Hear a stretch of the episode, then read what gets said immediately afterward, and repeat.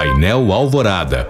A Polícia Militar de Meio Ambiente prendeu três homens suspeitos de extração ilegal de minério de ferro na Serra da Moeda, em Nova Lima, na região metropolitana de Belo Horizonte. A PM apreendeu também uma retroescavadeira e dois caminhões carregados com minério que era vendido clandestinamente para mineradoras. A atividade criminosa retirava da região cerca de 320 toneladas de minério por dia. Os suspeitos foram encaminhados para uma delegacia da Polícia Federal. Eles podem responder pelos crimes de extração ilegal de minério e usurpação de bens da União.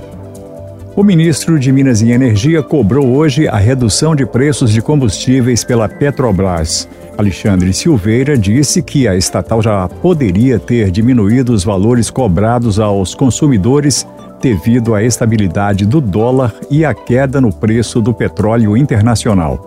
O barril do tipo Brent, referência no mercado, custava 93 dólares no último reajuste anunciado pela Petrobras em outubro Neste mês, porém, o barril é negociado por menos de 80 dólares. Por isso, o ministro calcula ser possível reduzir o preço do litro do diesel em até 42 centavos e o da gasolina em até 12 centavos.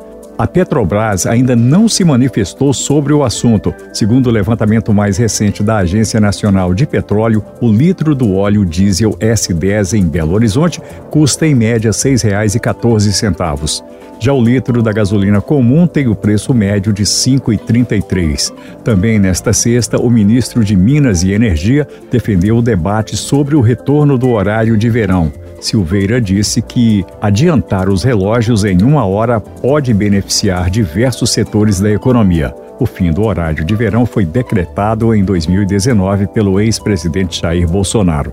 À época, o governo alegou que a medida era irrelevante para reduzir o consumo de energia. A população da Argentina escolhe neste domingo o novo presidente do país. A eleição será decidida entre o governista Sérgio Massa, que teve 36,7% dos votos no primeiro turno, e o candidato ultraliberal Javier Milei, que conquistou 30% da preferência popular. O cenário no país vizinho está indefinido, já que a última pesquisa de intenção de voto apontou empate técnico. A disputa pela Casa Rosada acontece em meio a uma forte crise econômica entre os hermanos, que enfrentam inflação anual acima de 140%. A eleição é acompanhada de perto pelo Itamaraty, já que a Argentina é a principal parceira comercial do Brasil na América do Sul.